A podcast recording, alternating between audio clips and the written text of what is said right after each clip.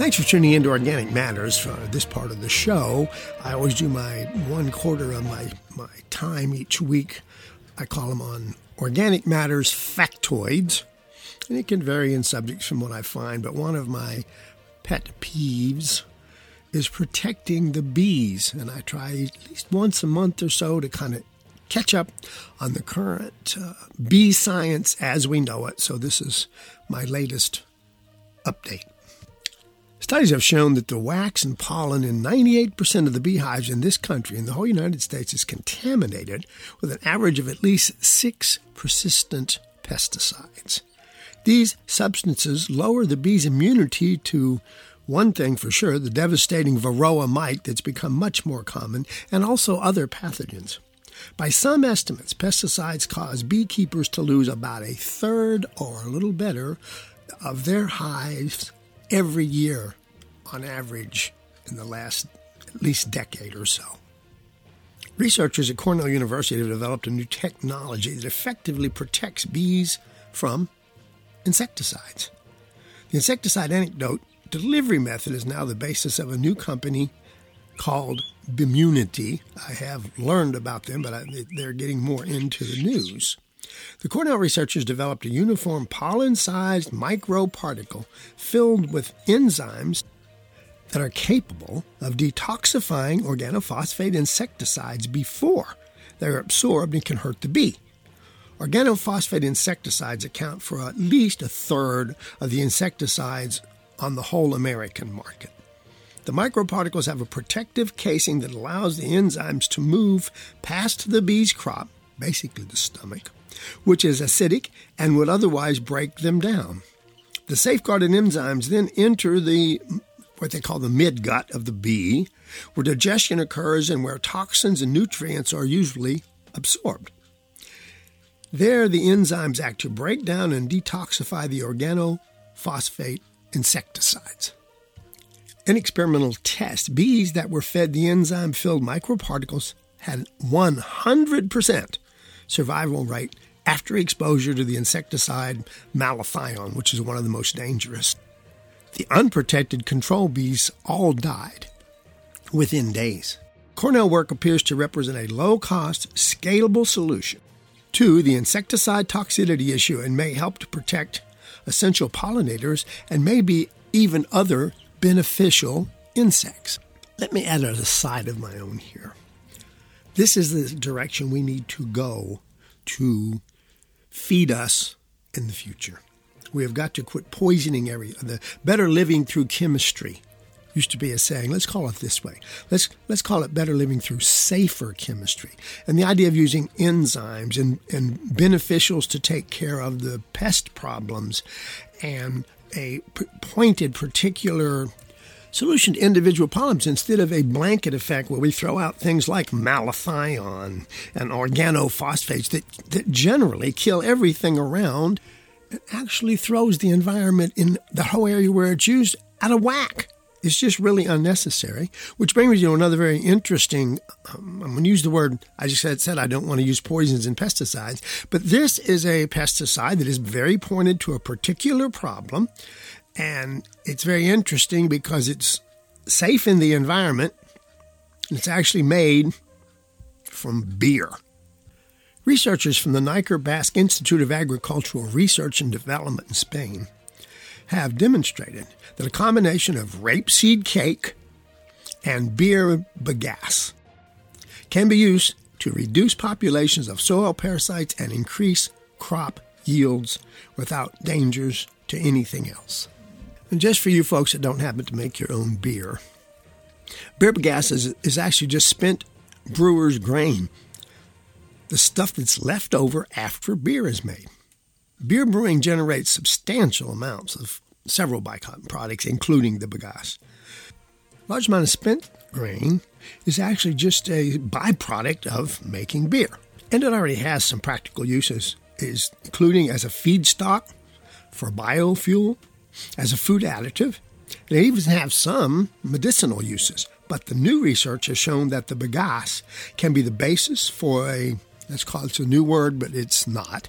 Biodisinfestation treatment to be used in agriculture. The aim is to disinfect soils, protect soil microorganisms, and increase crop yields all at the same time. The actual material study was a mixture of beer bagasse, rapeseed cake, incidentally, canola oil is made from rapeseed, folks, and a generous amount of fresh cow manure. High nitrogen content of the mixture promotes the activity of good beneficial microorganisms in the soil, which helps to break down organic matter and kill off nematodes and other parasites that actually usually damage your crops. Nematodes are common little parasites that can penetrate plant roots to lay their eggs, which damages the root and prevents the plants from absorbing nutrients very effectively. Application of the bagasse based mixture over a, a, year, over about a 12 month period, increased the crop yield by over 15% and boosted healthy soil microbes at the same time.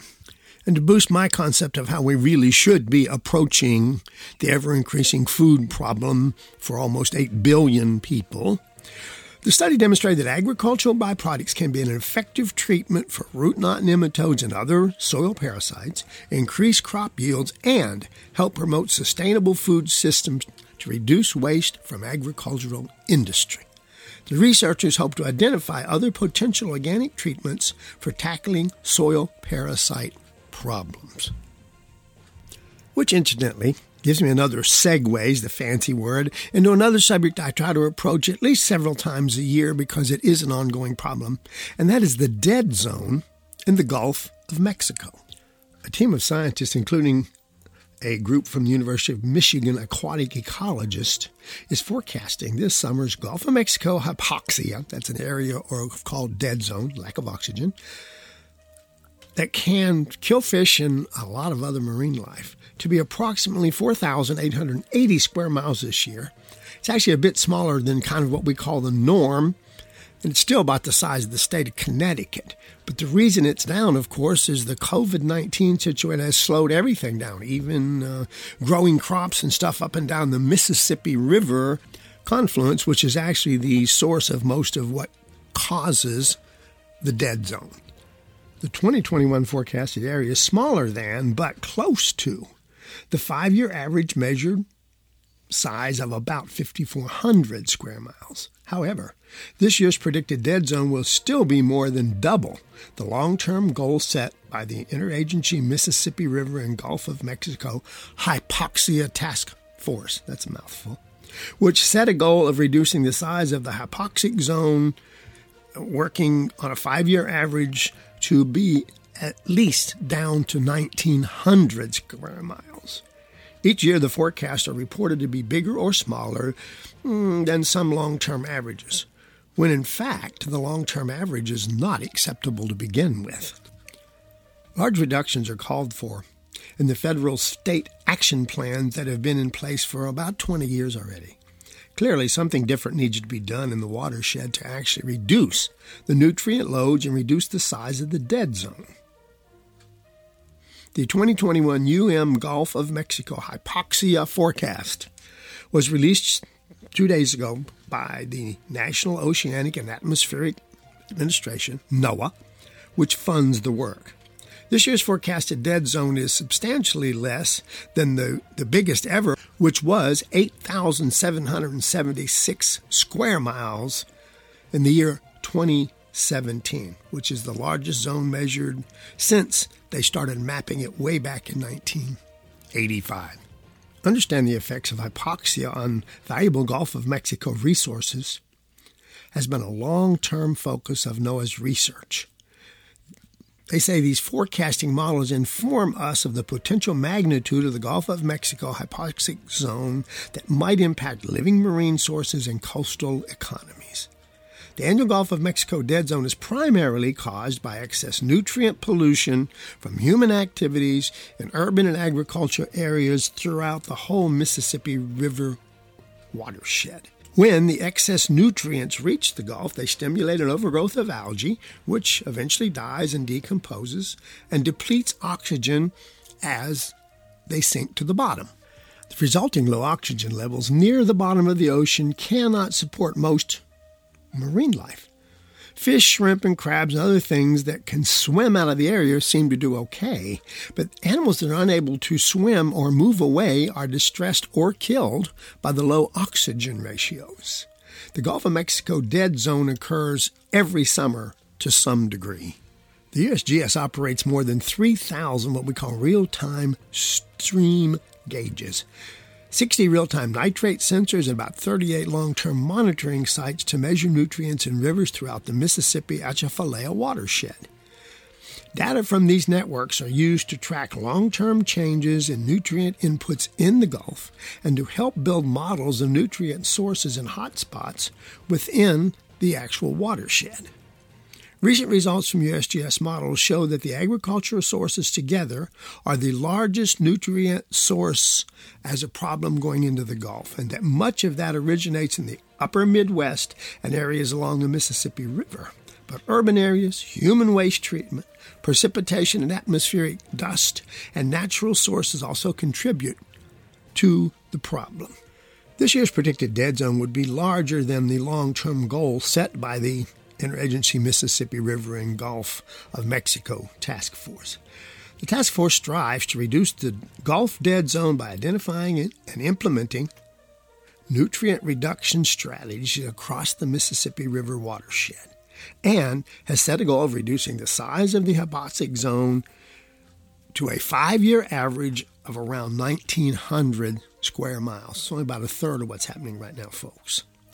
The Hypoxia Task Force plays a critical role in managing nutrient loads in the Mississippi River Basin to reduce over time the size of that hypoxic zone. Interestingly, when you actually look at part of the shed that feeds that system, we're part of it.